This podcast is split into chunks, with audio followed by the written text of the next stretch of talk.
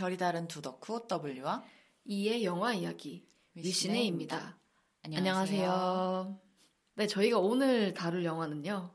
하마구치 류스케 감독의 우연과 상상 그리고 열정입니다. 네, 저희가 계속 그 이야기를 했었지만 이미 드라이브 마이카라고 하는 영화 때문에 하마구치 류스케 감독에게 푹 빠졌잖아요. 저도 W도. 네, 저희 둘 다 작년 최고의 영화였죠. 네, 이번에 개봉한 우연과 상상 영화가 또 너무 재밌었어가지고 네. 저희가 두 번째로 하마구치 류스케 감독 작품에 대한 이야기를 하게 됐어요. 네.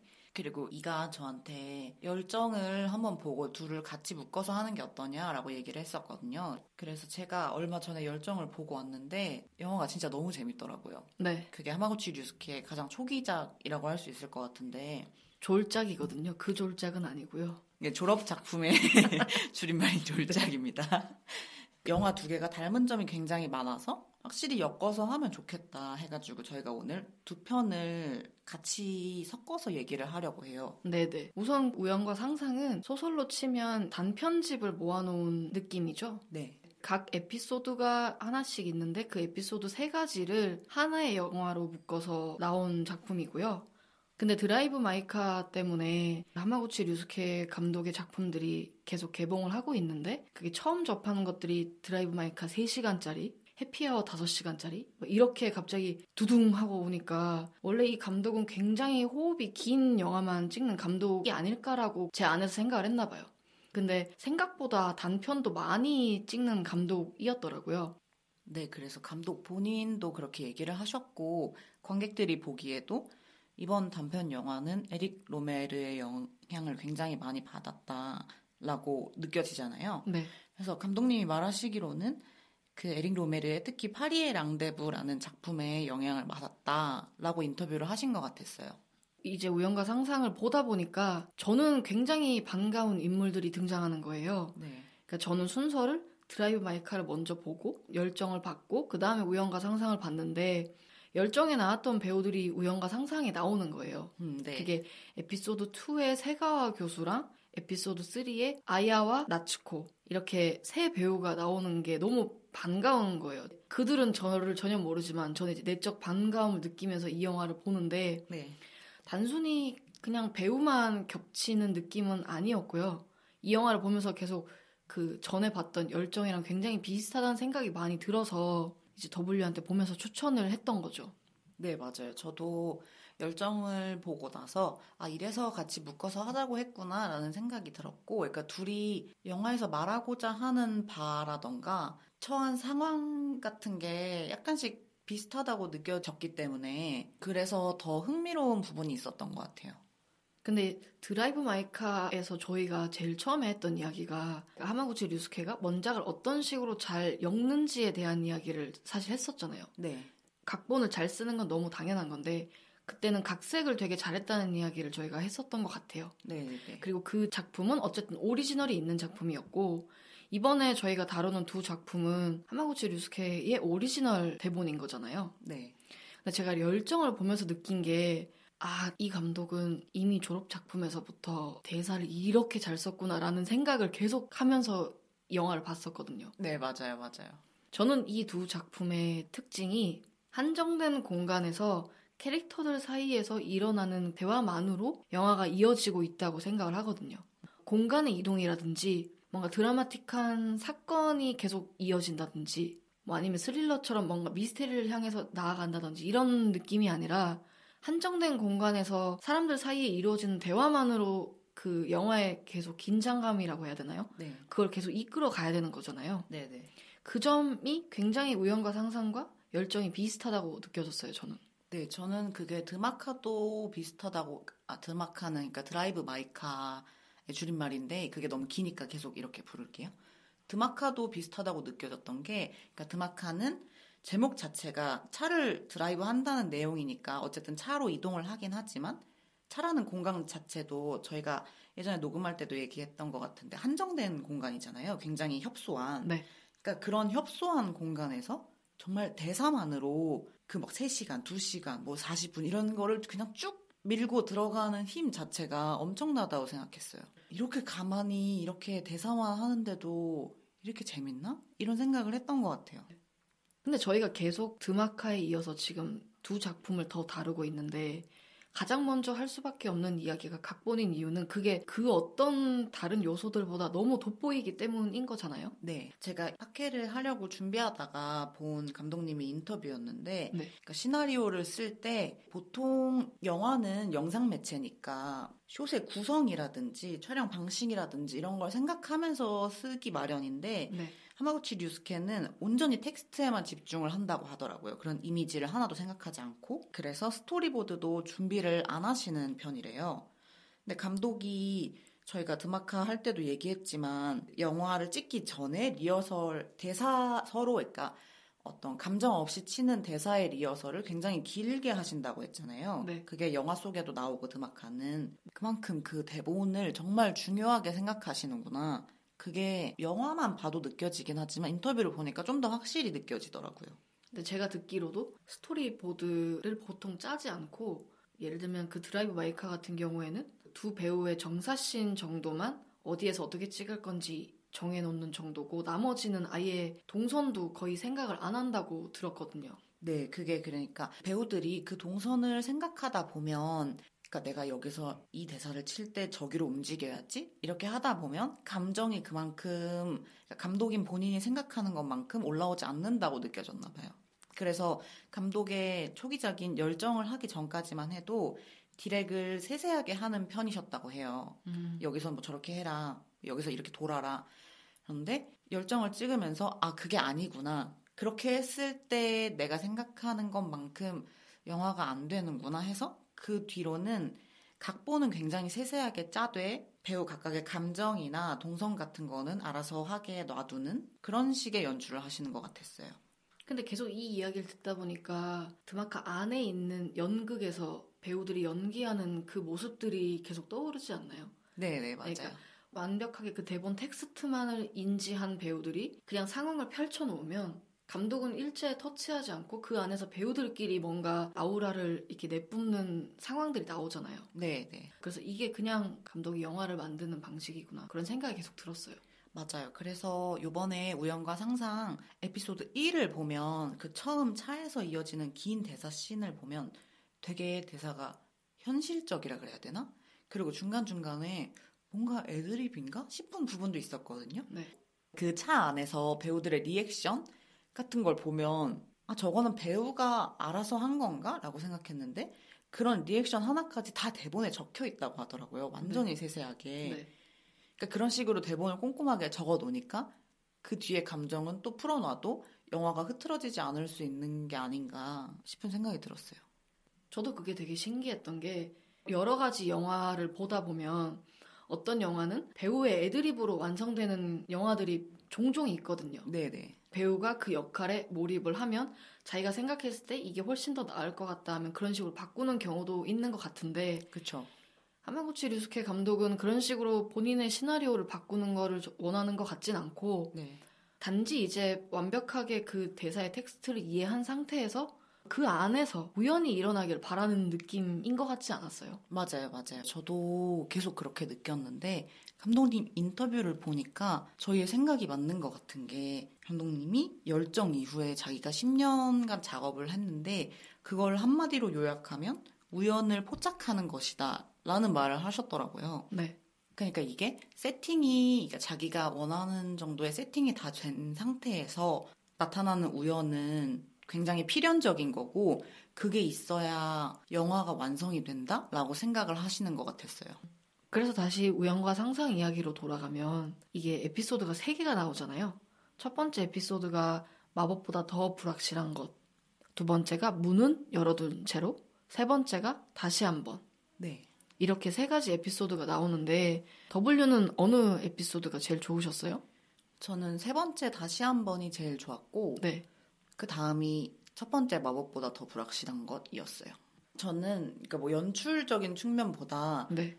세 번째 에피소드가 다루는 감정이 제가 좀더 좋아하는 걸 그랬던 것 같아요. 그러니까 굳이 따지면 첫 번째, 두 번째에서 나오는 내용은 열정과 조금 더 비슷하고 네. 세 번째에서 나오는 내용이 드라이브 마이크랑 조금 더 비슷하게 느껴졌거든요. 근데 제가 소화가 가능한 이야기의 주제 네. 같은 게 첫 번째랑 두 번째는 저랑은 아예 다른 사람 얘기였고 음, 근데 세 번째는 아, 내가 저 상황이었어도 저럴 수 있겠다라고 이입이 되는 그래가지고 세 번째가 제일 좋았던 것 같아요. 영화를 처음 봤을 때는 아무런 정보도 없이 보통 영화를 보러 가는 편이니까 네, 그냥 되게 직관적으로 영화를 보게 되거든요. 아무 생각 없이. 네, 근데 그때 그냥 세 번째 에피소드가 제일 좋다고 그냥 느꼈는데 다시 영화를 봤을 때 첫 번째, 두 번째 에피소드도 좋다고 생각을 했던 이유는 상황의 텐션이 느껴졌기 때문이었던 것 같아요. 음, 첫 번째 에피소드는 메이코와 그 카즈아키 헤어진 지 2년 된 두 연인이 다시 만나서 대화하는 씬이 있잖아요. 네, 그때 느껴지는 텐션이 엄청나다고 생각을 했고 두 번째 에피소드는 이 제목 그대로 문은 열어둔 채로잖아요. 네, 교수실에 문은 열어놨는데 이 두 사람 사이에서는 굉장히 섹슈얼한 이야기가 오고 가고 있는 그 아이러니한 상황이 약간 긴장감을 불러일으켜서 음, 야 이거 되게 재밌네라고 생각하면서 보고 있었거든요. 음, 저도 그러니까 3회에 가장 이입을 했지만 그런 방금 말하신 텐션이 느껴졌던 거는 전 1이 가장 확 느껴졌는데 메이코가 이제 택시를 돌려서 카자키의 사무실에 들어가서 하는 그 대화 씬이 너무 강렬했거든요. 그들의 파장이라고 해야 될까? 그게 너무 위에서 놀고 근데 어떤 느낌일지는 알겠고 근데 저들이 막 그래서 가방을 아 노트북이었나요? 그걸 찾으러 온 직원이 아니었으면 어디까지 갔을까? 아, 얘네가 이제 사고를 치겠어. 아니, 지금 어떻게 하려고 저렇게 되는 거야? 이런 식으로 조마조마하면서 영화를 봤던 것 같아요. 아 더블유는 그걸 사고라고 보셨군요. 저는 그 노트북을 가지러 직원이 들어오지 않았으면 네. 그두 사람 사이에 또 다른 마법 같은 순간이 생겼을 거라고 생각했어요. 우리가 생각하는 게 같은 건데 저는 그걸 사고라고 받아들이고 이는 마법 같은 순간이라고 받아들이는 거 아닐까요? 맞아요, 맞아요. 그런 것 같아요. 저는 그게 완전히 사고라고 생각하거든요. 네. 이게 완전 개인적인 가치관인데 그래서는 안 되는 거라고 생각해서 사고라고 표현하는 것 같아요. 그럴 수 음. 있죠. 근데 그들의 대사가 처음에 카자키가 화를 막 내는 것부터 풍선을 터트리고 화를 내는 것부터 아직 너무 마음이 있구나. 그럼 쟤는 여기서 어떻게 되겠구나 그런 게 약간 느껴지잖아요. 네. 그런 감정의 여운이 아직 마음에 남아 있다는 거를. 네. 근데 그게 카자키는 굉장히 직접적으로 보여줬는데 메이코는 약간 아, 제가 또 한 번 약이 올라서 상대를 갖고 놀려고 하는 건지 아니면 진짜 사랑을 하는 건지 그러니까 사랑을 하는 마음이 없진 않은 것 같은데 그게 어떤 감정이 좀 더 우위에 있는지를 잘 모르겠는 거예요. 짧은 단편이기도 했고 네. 저는 근데 사실 마지막까지 메이코의 진이라고 해야 될까요? 네. 이걸 확실히 파악하지 못한 것 같거든요. 그러니까 네. 이럴 수도 있고 저럴 수도 있겠다. 그냥 이렇게 열어둔 상태에서 영화를 마무리했던 것 같은데 이는 그걸 어떻게 생각하셨어요? 저는 처음부터 이 세 사람 사이에는 다 서로가 사랑하는 마음을 가지고 있다고 이미 생각하고 본 게더 네. 이상 내가 이 사람을 사랑하지 않는다라는 모습은 무관심이라고 생각하거든요. 그러니까 더 음. 이상 이 사람에 대해서 그 어떠한 감정도 남아있지 않는 게 사랑하지 않는다의 기준이라고 생각하거든요. 제가 의문이라고 했던 거는 네. 그러니까 메이코가 여태까지 남자를 만나왔던 방식이 그러니까 자기가 자기 입으로 설명을 했을 때 네. 사랑도 당연히 있겠지만 장난이 섞이고 약간 방어적이고 내가 얘를 어떻게 하는 데서 쾌감을 느끼고 이런 부분이 나왔잖아요. 네. 제가 궁금했던 건 카즈아키는 다른 남자와 달랐나? 아니면 다른 남자들이 그랬듯이? 그러니까 사랑은 했지만 그렇게 비중이 있는 사람은 아니었는데 골리기 위해서 갔나? 근데 그건 굉장히 복합적이라고 생각해요. 그렇죠. 그래가지고 제가 그거를 이건 이거다라고 생각을 딱 정하지 못하고 그냥 열어뒀다고 말씀드린 거였거든요. 아, 그렇군요. 근데 모든 감정이 다 그렇게 막 하나로 정의될 수 있는 감정들은 아닌 것 같아요. 음. 그래서 그렇게 열어두신 게 맞지 않을까라는 생각이 들었고, 근데 이제 카즈아키가 정확하게 그 메이코의 성격을 파악을 한 거죠. 내가 못 가진 것도 내 아- 테두리 안에 있어야 된다. 약간 음. 이런 느낌 있잖아요. 그러니까 내가 헤어졌어도 너는 나를 사랑해야 된다. 이렇게 생각하고 있잖아라고 말하잖아요. 음. 근데 그 감정이 딱 맞는 것 같고, 근데 거기에 이제 자기가 굉장히 아끼는 추구미가 사랑에 빠진 사람이, 근데 듣다 보니까 걔도 알게 된 거잖아요. 네네. 자세히 제가 두 번째 볼 때는 그 메이코의 표정을만 계속 보면서 그 영화를 봤거든요. 네. 어느 순간부터 이렇게 썩소를 짓는 모습들이 나오더라고요. 맞아요. 그래서 저는 그 표정이 변하는 걸 보면서 일단 아, 연기 잘한다 느꼈고 즉 썸남이 얘 전 남친이겠구나라는 게 표정으로 그냥 느껴졌거든요. 네, 그래서 이미 차를 돌리고 간 데에서부터 사랑은 남아 있었다고 생각을 했고요. 그런 식으로 골리는 이유는 아직도 마음이 남아 있기 때문에 그런 거라고 생각했어요. 계속 약간 상처 주는 말들을 하잖아요. 네, 네. 근데 약간 메이코 스타일이 방어적이니까 자기가 그렇게 상처 주는 말을 하면서 상처받는 걸 보면서 본인도 상처받는 카즈아키가 상처를 받는다는 것 자체가 이 남자가 메이코를 아직도 마음에 두고 있다라는 거를 역으로 확인하는 느낌이 있잖아요. 맞아요, 맞아요. 그걸 그래서 그런 거를 즐기는 것 같았거든요. 메이코는. 즐긴다기보다 그러니까 본인이 약간 사랑에 별로 확신이 없으니까 그런 걸로 확인하는 것 같았어요. 일부러 즐긴다는 느낌보다는 그래요? 저는 네. 일부러 즐긴다는 느낌. 약간 소악마 같은 느낌이 있었어요, 저한테는. 전 그래서 더 불쌍해 보였어요. 그, 그 캐릭터가.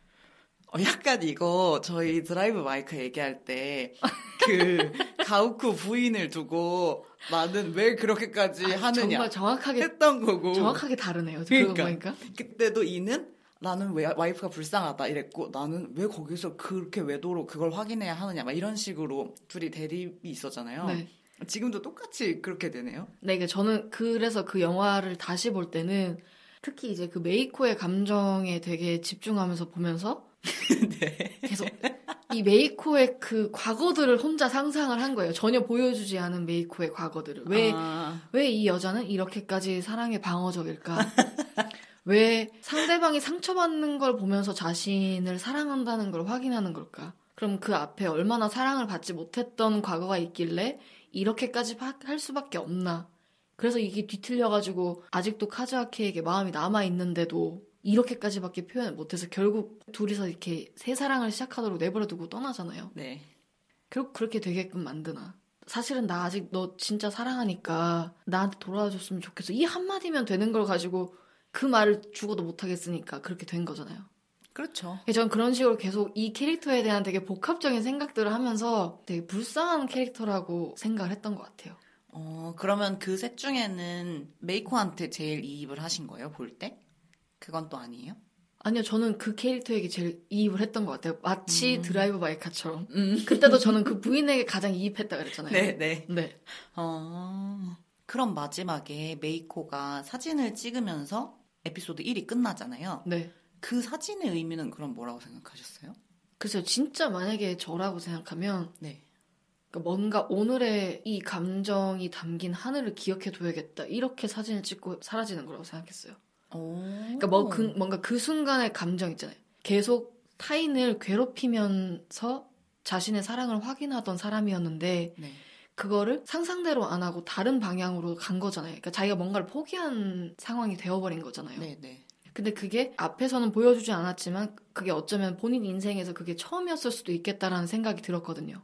음, 근데 그거는 그만큼 이 남자를 사랑했다라는 거를 방증하는 방법이라고 생각을 했거든요, 저는. 음, 그래서 그래서 내가 그날을 진짜 저라면 그 상황을 어떻게 기억할 방법이 뭐 쓰는 사람은 아닌 것 같고 본인이 글을 쓰는 사람은 아닌 것 같으니까 그냥 그 하늘을 담으면서 지나간 것 같아요. 마치 지난번 중경삼림의 메이처럼 제 이야기를 하자면 그렇다는 거예요. 아, 메이가 아니고 페이 말씀하시는 거죠? 아 죄송해요. 그 스파이더맨에 나오는 캐릭터죠 메이는 죄송해요. 음, 저는 확신은 없었는데, 근데 메이코가 그 지금 이가 설명한 것처럼 그걸 포기함으로 인해서 어느 정도의 성숙이, 그러니까 본인 안에서의 성숙이 일어났구나는 생각했거든요. 네, 근데 메이코는 피팅 모델 같은 그런 비슷한 직업이잖아요. 네, 그래서 앞에서 사진을 찍히는 상황이 나오잖아요. 네, 근데 이렇게 사진을 남에 의해서 찍히다가 마지막에 자기가 사진을 찍는 걸 보여줌으로써 자기가 약간 이렇게 조금 더 주체적인 어른이 된다는 것을 보여주는 건가? 라는 생각이 들었는데 답을 모르겠네 이러면서 그냥 넘어갔거든요. 그러니까 상상만 그 정도로 하고. 근데 어쨌든 둘 다 공통적으로 생각을 한 건 메이코가 상상하던 순간을 포기하면서 본인이 조금 더 성장했다고 표현을 해야 될까요? 그 느낌은 비슷한 거 아닌가요? 결국 네, 둘 그런 다것 생각한 게. 네. 그리고 이의 말이 뭔가 맞는 것 같아요. 그러니까 둘 다 사진 찍는 걸 좋아해서 그런지 이가 오늘을 남기기 위해 사진을 찍었다는 말이 저도 굉장히 그런 식으로 사진을 많이 찍어서 아 진짜 그럴 수도 있겠다라는 생각이 들었어요. 이 말을 들으니까. 그래서 일은 다시 보니까 또 이제 이입하는 사람이 나타나서 혼자 또 마음을 준 캐릭터가 나타나서 재밌었던 거죠. 근데 그러면 치구미랑 카즈아키는 그 뒤에 이어졌을 거라고 생각하세요? 음, 저는 아니오거든요. 저도 아니오일 것 같은 게 이유는 카즈아키가 이미 둘이 친구라는 걸 알아버렸잖아요. 네네네네. 둘은 어떻게 됐을, 그러니까 친구 사이는 예전처럼 막 이렇게 가깝진 않더라도 어느 정도의 거리를 유지하고서라도 이어졌을 것 같거든요. 제 생각은. 네. 왜냐면 메이코가 포기했으니까. 네.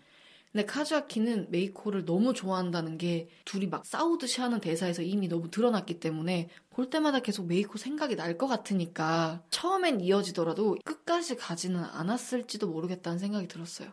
저도 비슷하게 생각한 것 같아요. 약간은 다르긴 한데, 그러니까 결국 카즈아키도 메이코의 친구라는 걸 알고, 그러니까 츠구미만 모르는 상태이기 때문에 이게 잘 될 것 같진 않다라고 생각을 했어요. 언젠간 들키지 않을까요? 그리고 그쵸. 사실 그거를 영화라서 츠구미가 몰랐던 거지만, 그렇게 셋이 앉아 있으면 눈치로, 그리고 그 메이코의 표정 같은 걸로 이 분위기 뭐지? 이렇게 느꼈을 것 같거든요. 아니 모를 수도 있을 것 같아요. 그래요? 네. 저라면 저는 느꼈을 것 같아요. 눈치가 굉장히 빠르신 분이신가 보군요. 그러니까 왜 이렇게 왜 이렇게 다 그러니까 우리 셋이 처음 만나는 거고 얘가 내 친구라고 소개시켜 줘야 되고 얘가 내가 말했던 그 아, 근데 그 남자라고 미묘한 그 음. 분, 공기는 분명히 있겠네요. 응, 그래서 이거 이게 뭐지? 이 분위기가 뭐지? 하면서 저 같으면 막 찾아봤을 것 같거든요. 아, 뭐 두 사람의 과거를요? 아니 뭐 인스타그램 이런 걸 찾아봤다는 그러니까 메이코랑 나랑은 친구니까 네. 메이코의 뭔가를 찾아본다든지 아니면 아. 메이코랑 나랑 차 안에서 했던 대화를 계속 복기해 본다든지 얘네가 지금 근데 그럼 이제 처음 만나는 게 캐릭터는? 아닌 거죠. 츠구미 캐릭터는 그렇죠. 그럴 것 같지는 않거든요. 음. 근데 제가 영화를 보면서 W도 계속 그 이야기를 했지만 야 제목 진짜 잘 지었다. 네. 이래서 제목이 이거구나. 계속 그 생각을 할 수밖에 없었던 게 우연한 상황들이 계속 이어지다 보니까 스스로 계속 질문을 하게 되는 거예요. 두 번째 에피소드는 그래서 무슨 생각으로 키스를 했을까 마지막에 버스에서 네. 그런 질문들을 계속 던지게 되잖아요. 네, 네. 세 번째 에피소드도 그렇고요. 저는 그래서 이 영화가 끝나고 난 다음에 그냥 이 영화에 대한 심오한 이야기가 아니라 만약에 너라면 이 상황에서 왜 이랬을 것 같니라고 그냥 W랑 이런 이야기를 해보고 싶었거든요. 음, 두 번째 에피소드 마지막에서 왜 나오는 사사키에게 키스를 했다고 생각하세요? 그것도 완전하게 이거다라고 생각은 못했는데 복수하나 싶었기도 했고요. 아니면 그렇게 심오하게 안 들어가면 이들은 모두 다 충동적인 사람이기 때문에 그리고 그 전에 나오가 자기에 대해서 막 설명하잖아요. 자기는 이렇게 저렇게 가볍게 남자들과 이러는 게 좋은데 뭐 이런 식으로 그래서 저기서 그냥 참지 못하고 자신의 복합적인 감정을 키스라는 행위로 보인 거 아닐까? 그냥 마지막에 그냥 이렇게 결론 지었던 것 같아요. 사실 그들의 그런 생각 회로 자체는 제가 아예 이해할 수 없는 것들이어서 아 저는 명확히 이거 같아요 라고 이렇게 단정 지을 수가 없었어요. 대부분의 상황들이. 근데 지금 W가 말하는 그 느낌이 캐릭터를 굉장히 잘 만들었다고 생각하는 게 여기 나오는 캐릭터들이 다 하나로 규정 지을 수 없는 감정들을 가지고 있는 사람들이거든요. 맞아요. 그러니까 단순히 메이코는 어떤 사람이었을 거냐고 생각을 했을 때 사랑하는 마음도 있고 괴롭히고 싶은 마음도 있고 뭐 여러 가지가 있다 이랬잖아요. 그때 당시에 나오도 비슷하게 생각했을 것 같아요. 갑자기 사사키가 결혼하게 됐다고 말을 하니까 예전에 사사키가 나오한테 세가와 교수에게 복수를 부탁하면서 그런 이야기를 했었거든요. 저 교수가 내 인생을 한 번 망가뜨렸으니까 나도 저 교수의 인생을 한 번은 망가뜨리고 싶으니까 제발 도와달라. 이렇게 네, 해서 네. 그 말도 안 되는 유혹을 하러 간 거였잖아요. 네. 그때 당시에 그 말이 생각났을 수도 있고 그래서 복수하고 싶은 마음이 있었을 수도 있고 괜히 결혼한다 그러니까 갑자기 그 사람이 달라 보였을 수도 있는 거고 여러 가지 복합적인 이유로 키스를 하지 않았을까요? 근데 저는 기저에 깔린 내용은 사랑과 전쟁이라고 생각했어요. 아, 이 키스를 통해서 드디어 이제 사랑과 전쟁을 한 편 찍겠구나. 그 뒤에 네. 맞아요. 저도 그러니까 하마구치 류스케가 캐릭터 창조를 굉장히 잘하고 복합적인 감정을 잘 다룬다고 생각하는데 다른 영화랑 비교해봤을 때 캐릭터를 잘 만드시는 분들은 굉장히 많잖아요. 근데 유독 하마구치 류스케가 만드는 지금 우리가 다루는 우연과 상상과 열정에 나오는 인물들은 굉장히 즉흥적이고 충동적이고 잘 변한다 그래야 되나? 네. 그러니까 하루아침에 뭔가 자기의 그런 걸 바꿀 수 있는 사람들이라 제가 그 메커니즘이 전혀 이해가 안 되는 것 같아요. 다른 영화보다 훨씬 더. 그러니까 저는 Another Round 얘기할 때도 얘기했는데 저는 저를 굉장히 통제하는 사람이고 그 통제를 하지 않으면 약간 불안한 사람이고 그래서 보통 어떤 상황이 있을 때 본능보다는 내가 좀 더 이렇게 돼야지 하는 안정적인 상황을 선택하기 때문에 이 세계관 속의 인물들이 다 어머 왜 저래? 약간 이렇게 되는 거예요 계속. 그래서 잘 내가 이거를 규정 지을 수 없고 이 감정과는 별개로 이 인물들의 행동을 모르겠고 결론을 모르겠고 계속 이런 식으로 가는 것 같아요. 세 번째 에피소드는 그래서 어떤 지점이 공감이 되셨어요? 세 번째 에피소드는 각자 추억하고 그리는 사람이 있다는 점에서 제가 이입이 가능했던 게 그게 가장 컸던 것 같고 네. 제가 앞에 에피소드 1이랑 2는 그 사람들의 맥락을 도저히 이해 못하겠다 그랬잖아요. 네. 근데 3은 저도 그 상황에서는 그러니까 모르는 사람이지만 우리가 오늘 이런 우연 때문에 인연이 된 거니까 네. 되게 반갑고 그 사람이 좋고 그런 기분은 저도 느낄 것 같거든요. 음, 그래서 그냥 아 나여도 저랬겠다. 나여도 저 사람이 되게 좋고 내 옛날 얘기를 아예 모르는 사람이니까 할 수 있었겠다. 그거는 어떻게 보면 커밍아웃이라는 되게 큰 얘기니까. 근데 나랑 안 볼 수도 있는 사람이니까 저렇게 얘기할 수도 있었겠다라고 그거는 그렇게 공감을 했던 것 같아요. 저는 그냥 그 영화들을 보면서 조금씩 변주가 일어나는 느낌이 들었거든요. 예를 들면 첫 번째 에피소드에서는 두 사람을 방해하는 노트북을 가지러 온 직원이 있어서 결국 두 사람이 안 됐다고 생각하거든요, 저는. 만약에 그 직원이 없었으면 저는 그 두 사람이 더 잘 됐을 거라고 생각해요. 네. 뭐 뒤는 파국이 되더라도. 그리고 두 번째는 일부러 가장 희화한 순간이었던 것 같아요. 그 우연이라는 장치가 사가와라고 쓴 거잖아요. 세가와 대신에 사가와라고 메일을 써서 보낸 그 지점이 가장 스스로 어쨌든 뭔가 이 마법 같은 순간을 깨트리는 거라고 생각했고요. 네. 세 번째는 근데 자기는 첫사랑이라고 생각하고 계속 대화했던 사람이 자기가 사랑했던 사람이 아니라는 걸 알게 되는 순간이 오잖아요. 네. 그러고 난 다음에 뛰쳐나가는데 문을 열자마자 보이는 사람이 하필이면 택배 아저씨였던 거예요. 네. 계속 기다리고 있던. 근데 그 택배 아저씨가 거기 서 있는 바람에 이 사람이 더 도망을 못 가고 현관문에 서 있다 보니까 이 두 사람 사이에서는 1이랑 다르게 그 마법 같은 순간이 계속 이어지는 거예요. 음. 이런 식으로 계속 저는 똑같은 우연에서도 계속 변주를 주고 있다고 생각했어요, 감독이. 아, 저는 그거를 같으면서도 약간 다르게 생각한 게 네. 1회 노트북 가지러 온 직원이나 네. 3회 택배 기사가 둘 다 그러니까 신데렐라의 마법 요정 같은 그걸 옳은 일이라고 표현할 수는 없는데 네. 그러니까 저는 1에서 그 둘이 더 가면 마법 같은 상황이 되는 게 아니고 그 둘을 끊어줌으로써 상황을 조금 더 좋게 만들어줬다고 생각하거든요. 그리고 3에서도 나츠코가 나가려고 할 때 택배 기사가 있음으로써 못 나가잖아요. 네. 근데 저는 그게 좀 더 좋은 상황이라고 봤거든요. 음, 저도 그러니까. 그건 좋은 상황이라고 봤어요. 음, 근데, 근데 저는 1도 둘이 그렇게 불붙지 않은 게 좋은 상황이라고 생각하는 거니까 1과 3 둘 다 좋은 상황을 만들어주는 어떤 마법 요정 같은 장치겠거니 이런 식으로 생각을 한 것 같아요. 음. 근데 어쨌든 둘 다 그게 핸들로 치면 방향을 꺾는 그런 장치라고는 생각을 하고 있는 거잖아요. 네. 근데 그 단편 안에서도 장치가 되게 적재적소에 각자 다 들어가 있다는 게 아, 이래서 감독이 각본을 잘 쓰는구나라고 생각하면서 계속 음. 보면 봤다라는 의미인 거죠. 음, 네. 네. 그리고 저는 영화 보면서 그냥 개인적으로 재밌다고 생각을 했던 게 각 에피소드당 주민이 한 번씩 들어가거든요. 네. 근데 기본적으로는 카메라가 고정돼 있는 상태에서 잘 움직이지도 않는데 뭔가 변주를 줄 때만 카메라가 움직이는 형태로 드러나는데 이거는 감독이 카메라를 한 대 가지고 찍었다 그랬거든요. 네. 그래서 일어날 수 있는 이 영화적 화면일 수도 있는데 주민이 에피소드당 딱 한 번씩 들어가는 느낌이 뭔가 되게 임팩트 있게 느껴졌거든요. 아, 맞아요. 그래서 그 이렇게 주민이 들어가는 부분은 뭔가 갑자기 이 상황이 다 어, 꽁트였습니다. 짜잔. 이런 식으로 뭔가 되는 것 같은 느낌도 들었거든요, 저는. 네. 갑자기 꽁트가 된 건가요? 가- 갑자기 지금 뭔가 그 주민이라는 연출 자체가 이런 막 지금 진지하고 막 치열한 상황이 갑자기 아무렇지도 않게 느껴지는 듯한 네. 그런 느낌이 들었던 것 같아요, 저는. 네.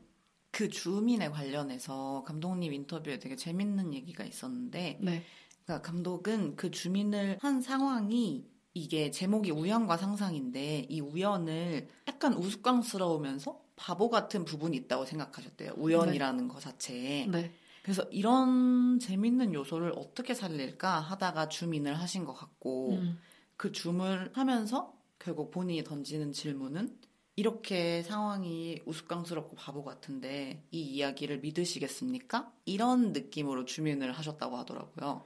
그러면 W가 본 그 약간 주민을 하는 순간 이게 되게 꽁트처럼 느껴졌다고 말하는 게 어느 정도는 감독의 의도를 이해할 수, 했던 거 아닌가요? 약간 우스꽝스러워졌잖아요. 그 상황들이 갑자기. 그렇게 낼 수도 있을까요? 네. 음. 저는 비슷하게 본 것 같고. 근데 두 번째 에피소드는 확실했던 것 같아요. 그게 아, 네. 노트북 장면을 주민하는 순간 제가 너무 놀래서 네. 영화관에서 혼자 영화를 보다가 되게 앞쪽에서 봤거든요. 뒤에 사람들이 제가 이렇게 움직이면 뒷 사람들이 보는데 방해가 될 수도 있다고 생각은 하는데도 너무 놀래서 뭐라고 쓴 거야 이러면서 가까이 다가가서 본 거예요. 근데 세가가 아니라 사가라고 쓴 거 본 순간 "헉, 어떻게 이러고 봤는데 두 번째 보니까 그 상황이 너무 웃긴 거예요. 네. 그래서 웃으면 안 되는데 속으로 약간 웃었거든요. 음, 그런 상황들을 이렇게 마련하기 위한 장치였던 것 같아요. 맞아요. 근데 우연과 상상을 처음 볼 때는 우연이랑 상상이라는 두 단어에 걸맞는 에피소드들이 펼쳐지는구나 이렇게 생각을 했었는데요. 네. 영화를 다시 봤을 때는 이 영화를 관통하는 주제가 하나 더 있다고 생각을 했었는데 저는 진심이라고 생각을 했어요. 그래서 음. 이 영화에서는 어쨌든 진심에 대한 이야기를 하고 싶었던 것 같다라고 저는 생각을 했고 근데 그게 굉장히 신기하게도 서로 너무 가깝지 않은 사이였기 때문에 그 진심을 털어놓을 수 있었다라고 생각을 해요.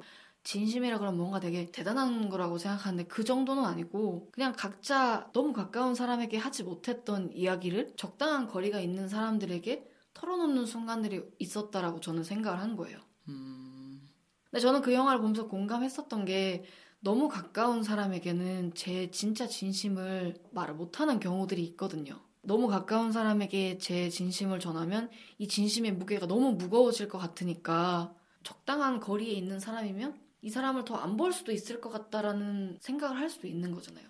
아까 W가 그 이야기를 했었잖아요. 세 번째 에피소드에서 공감을 했던 이유는 두 사람은 다시 안 만날 수도 있다고 생각하니까 자기의 지- 뭐 이렇게 진심을 이야기할 수 있었다는 그 네. 이야기를 하셨었잖아요. 근데 저는 그게 공통적으로 다른 두 에피소드에서도 어느 정도는 통하는 지점이 있었다라고 생각을 했어요.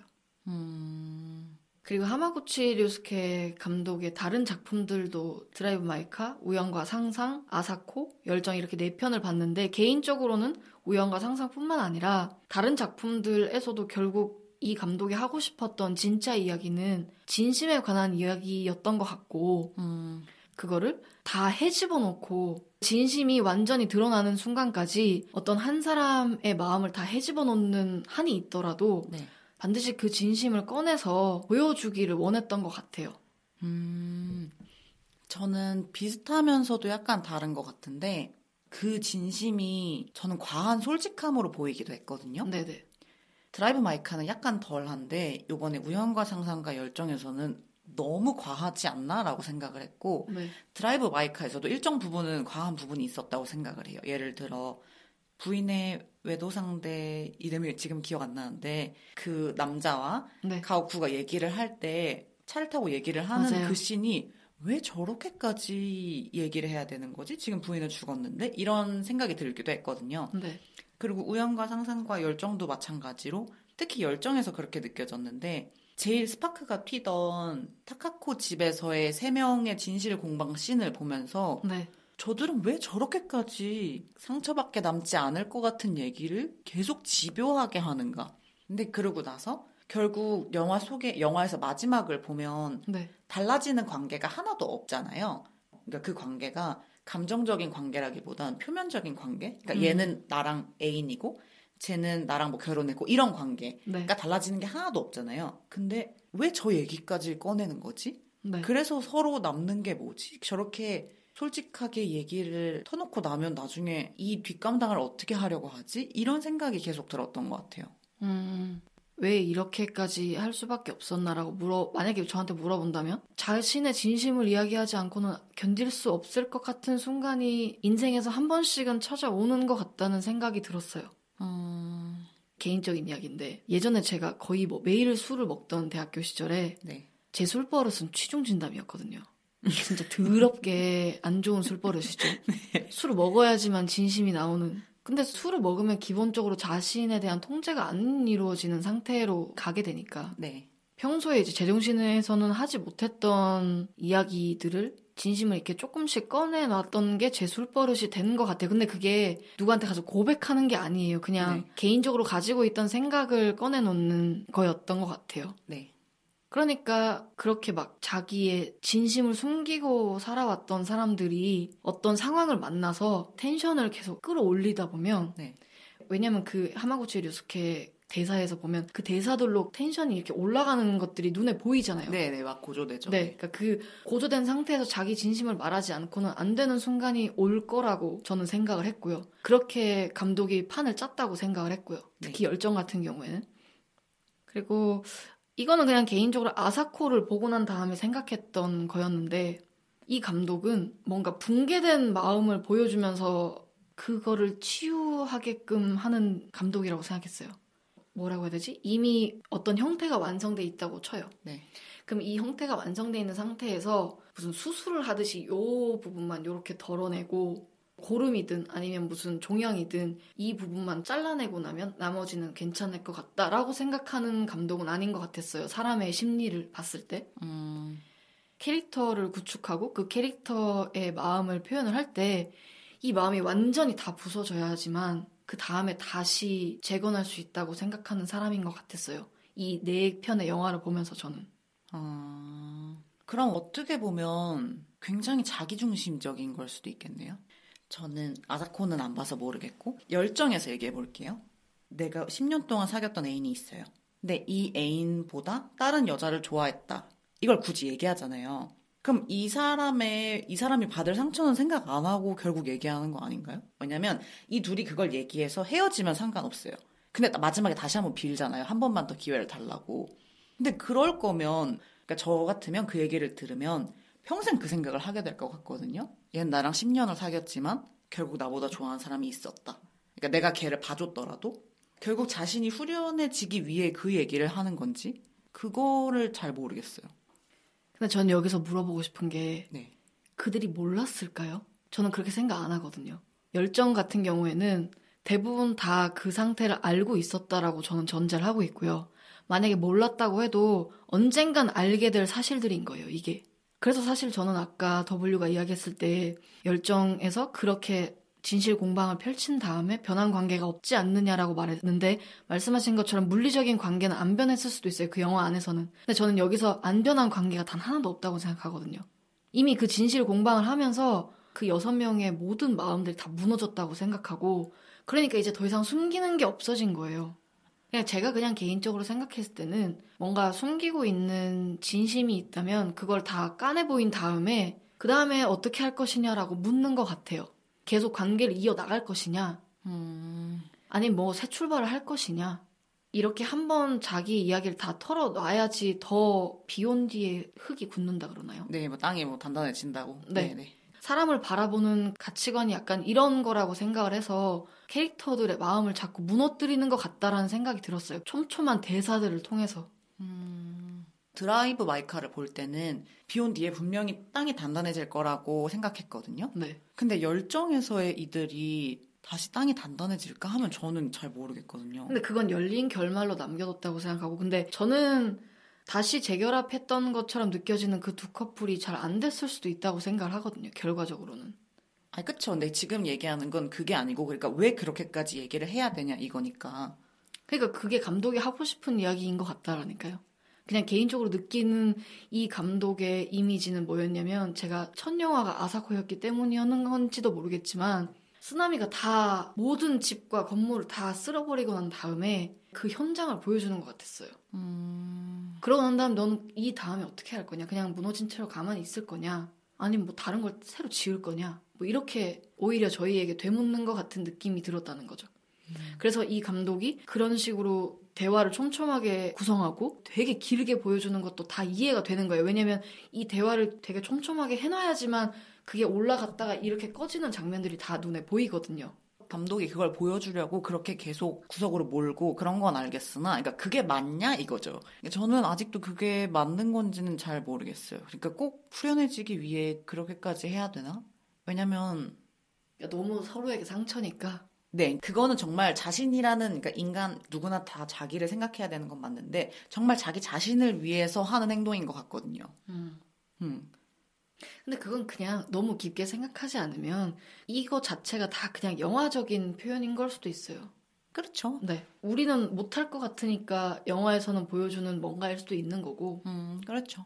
맞아요. 그래가지고 영화를 보면서 그냥, 그러니까 나는 이해를 못하는 지점이지만, 나랑은 너무 다른 사람들이 계속 나오니까, 그런 식으로 제 세계가 넓어지기도 하잖아요. 네. 아, 저렇게 생각할 수도 있구나, 이런 식으로. 네. 그래서 이해는 안 되지만, 그럼에도 좋았던 이유가 그래서였기 때문인 것 같아요. 그러니까 나랑 아예 다른 사람들을 그런 식으로 보여줘서. 네, 이렇게 계속 W랑 영화 이야기를 하면서 생각을 했는데, 하마구치 류스케 감독은 확실히 인생은 우연으로 가득 차 있다라고 이야기를 하는 것 같아요. 네. W는 어떻게 생각하세요? 인생은 우연으로 가득 차 있다고 생각하세요? 어, W에게 우연이란? 정말 진짜 갑작스러운 질문인데, 어, 대부분 그렇다고 생각해요. 근데 그게 아니라고 생각하는 사람도 있을까요? 필연이라고 생각하는 사람이 있을 수도 있죠. 그, 그 필연도 우연에 의한 필연이 되는 거 아니에요? 글쎄요, 이렇게 되면 조금 종교적인 문제로 넘어가는데, 저랑 W는 종교가 없기 때문에, 네. 이 우연을, 그러니까 인생은 우연으로 가득하다, 이런 되게 재미나고 우스꽝스러운 우연이 종종 일어나기도 한다라고 말하는 이 하마구치 류스케 감독의 영화 이야기를 네. 온전히 받아들일 수 있는 거고, 인생은 우연이 아니라 필연으로 이루어졌다고 생각하는 사람들도 있을걸요? 아, 그런 쪽으로. 저는, 네, 저는 완전히 우리를 둘러싸고 있는 건 대부분 우연이라고 생각해요. 흔히 그런 말 있잖아요. 운칠 기삼이다. 네. 개인의 노력과 능력도 당연히 필요하지만 대부분은 우연히 작동해서 잘 내가 운이 좋아서 일어난 거라고 생각하기 때문에 네. 네, 완전히 그 속에 쌓여서 산다고 생각해요. 음, 음. 저도 우연을 믿는 편이긴 하거든요. 네. 근데 그렇게 생각하다 보면은 이제 생각이 이제 여러 가지로 또 뻗쳐서 이 우연이라는 단어야말로 우주가 만들어낸 가장 신기한 뭔가가 아닐까.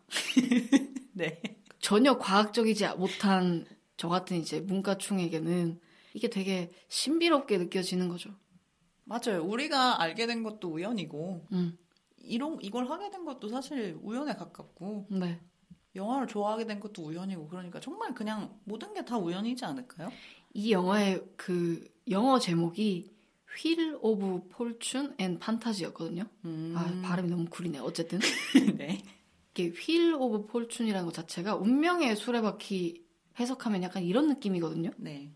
그래서 사실 우연이라고 생각하는 게 어떻게 보면 글쎄요. 이게 운명과 닿아 있는 건지는 모르겠지만 그렇게 치면 W와 제가 만나서 말도 안 되는 이야기를 하면서 팟캐를 하는 것도 다 우연의 산물이지 않을까요? 맞아요. 그러니까 그 우연, 그막 순간의 우연 속에서 뭘 잡느냐가 결국 인생을 결정짓는 거라고 생각하기 때문에 네. 제가 이제 우연히 생각해서 둘이 만나면 영화 이야기 하는데 그냥 이거 녹음을 해보면 어떻겠니라고 말을 했잖아요. 근데 그거를 캐치해준 건 W였기 때문에 지금 여기까지 온 게 아닐까요? 전 사실 내버려둬 좀 그냥 흘려보냈을 것 같거든요. 갑자기 그 영화 이야기 여기까지 흘러가는 거 보니까 역시 인프피가 맞는 것 같다는 생각을 하면서 지금 갑자기 센치해졌거든요. 아 지금요? 무슨 소리예요? 아 그렇구나 인생은 이렇게 우연으로 흘러가는구나 이러면서 우리가 이렇게 오랫동안 흘러왔지 이러고 지금 되게 센치해졌어요. 아 너무 웃기네. 지금 어디에 센치가 있었지? 아 네. 저희는 이렇게 우연으로 만난 두 덕후고요. 네. 지금 잠깐 센치해진 이와 그 상황이 너무 웃긴 W는 서로 MBTI가 아예 다르답니다. 그래서 서로 전혀 이해를 못할 때가 있는데요. 뭐 지금도 그 순간이 아닐까 싶습니다. 네. 근데 이렇게 다르니까 재밌는 거겠죠. 네. 음. 저희가 다음에는 또 우연히 만나게 될 어떤 좋은 영화를 가지고 여러분에게 그 우연을 캐치해서 또 들려드리도록 하겠습니다. 네, 그래서 이걸 들으시는 분들이 저희라는 기회를 잡았으면 좋겠어요. 잘 되고 싶거든요. 갑자기요? 그 얘기 아니에요? 아, 저는, 저는 지금 되게 센치해지, 그 지금 그런 일 생각은 전혀 하지도 않고, 그냥, 아, 우리가 만난 지 얼마 됐지? 뭐 이런 생각하고 있었는데, 갑자기 무슨 잘 되게 해주세요. 무슨 기도하시는 건가요? 아무튼 알겠습니다. 네. 그럼 저희가 다음에는 또 우연히 만난 더 좋은 작품으로 여러분이랑 이야기하러 다시 오겠습니다. 네, 감사합니다. 안녕. 안녕.